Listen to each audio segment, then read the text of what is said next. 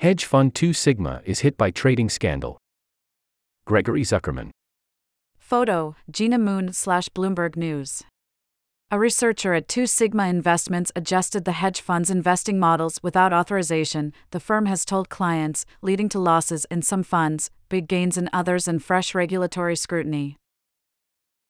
The researcher, Jian Wu, a senior vice president at New York based Two Sigma, was trying to boost his compensation, Two Sigma has told clients, without identifying Wu.